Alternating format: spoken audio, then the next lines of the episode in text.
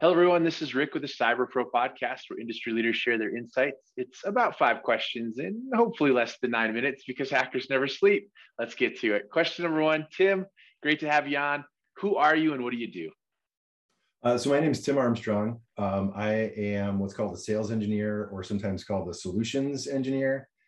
Um, so, we are uh, basically we help the sales team from a technical perspective in everything from demoing the product, answering questions about the product, sort of qualifying the audience so that we know we're talking to the right people, um, and then testing the product and getting all the sort of value out of the different features so that if somebody can get some value out of our product, they've they've given it a fair shake on the way to that decision.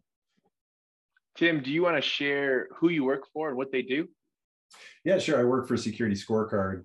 Uh, we're a risk ratings platform uh, you know, really the leader in this space. And what we do is we scan the entire internet and we're able to look at the outside of an organization and give them a really simple letter grade on the sort of health and hygiene behind their external cybersecurity. Um, and really the benefit is you can take and look at other companies in there. So with the rise of uh, the importance of you know, managing your vendors and their cybersecurity health and how it might affect you, um, we've really become a pretty uh, important part of that whole uh, relationship.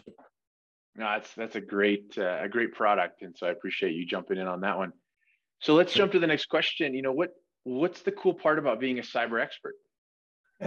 um, the cool part, I mean, it, you know, uh, cyber expert's a big term, but I would say, you know, I, I, know what I know within the little niches that I know. And I would say the probably the most beneficial thing in this is that you always have a problem to solve. You know, both fortunately and unfortunately, we're never going to be out of work. And when you can make an impact on something, you, you feel like you're actually maybe, you know, as much as a lot of people say, maybe you're making the world a little bit better place. I like it. Always looking out for the world. I have to laugh you you're not the first one to say you know the cyber expert is a big is a big term. What uh, yeah. uh, you know i'm gonna i'm gonna throw this extra question there. What does that mean to you? What is what does that even look like? I mean i don't think anybody can be a cyber expert because there's way too much to know. So you can be an expert in you know this much space. Um, and so you know for me it's been learning about malware learning a little bit about incident response and now doing all the stuff with risk ratings um, but there you know anybody that says they're an expert across, across all of cyber, mm, I don't know. I don't know that I fully trust them. That's fair. I use the term purposely just to kind of see what people come towards. It's a, it's a great interaction point. So thank yeah, you for that. Definitely. Let's jump in, especially seeing how you are really helping the world with, you know, that scorecard, that risk assessment piece of it. And we know that cybersecurity is a top concern. It's in every newspaper. It's on every news news you know news you know uh, article I've seen every day. Yeah. What does cybersecurity as a top concern mean to you and, and your clients and the people that you know? I mean, you know, like I was mentioning, uh, the biggest thing I see is that everybody is either in the midst of or just beginning to build a really good vendor cybersecurity program. You know, of course, there are some early adopters that have led the pack, but by and large, people are underfunded, underwhelmed, or uh, underfunded, overwhelmed, uh, and trying to deal with this in such a manual way.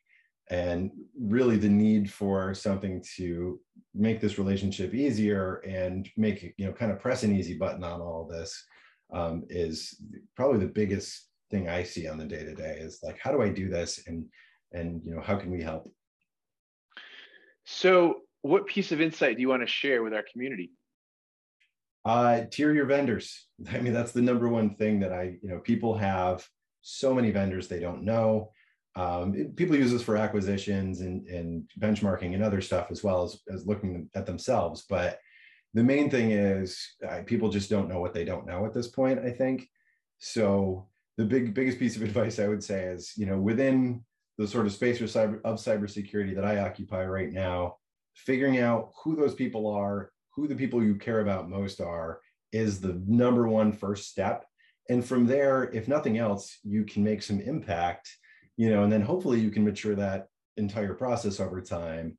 But at this point, I, I see it pretty constantly that people just don't know everybody that has their data or access to their building or you know so starting there and just figuring out who the critical people are that already have the keys to your house and then how you're going to manage your relationship with them i think is the number one thing. Perfect. I mean that's good cyber hygiene right there so. Yeah uh, i mean that's a big phrase too because you know what does that even mean it's true. It's very true. I I I think if you asked MITRE versus the cyber kill chain versus every company out there, they'd have a different answer. Do you have an answer for it? Uh, I mean, within the sort of tiny little space that we've talked about, yeah. Yeah, of course, of course. So, what's your favorite piece of retro technology that makes you smile? Oh, man, uh, honestly, it's not really a computer thing. It's it's old synthesizers. Um, you know, like from the 80s and stuff, because it's just this like block of technology with knobs and buttons all over it that, you know, you can just sort of poke at and make a lot of noises. You probably see I'm a, I'm a, you know, amateur musician here. And uh, so that kind of stuff, I would say within computers specifically, it's probably the Commodore 64 because that's where my, you know, my grandfather had one with a little tape drive that you'd plug in and you'd have to offload the, the programs onto the memory. And, um, that's really where I fell in love with computers, and it's kind of they've always been a part of my life since then. So yeah, probably that.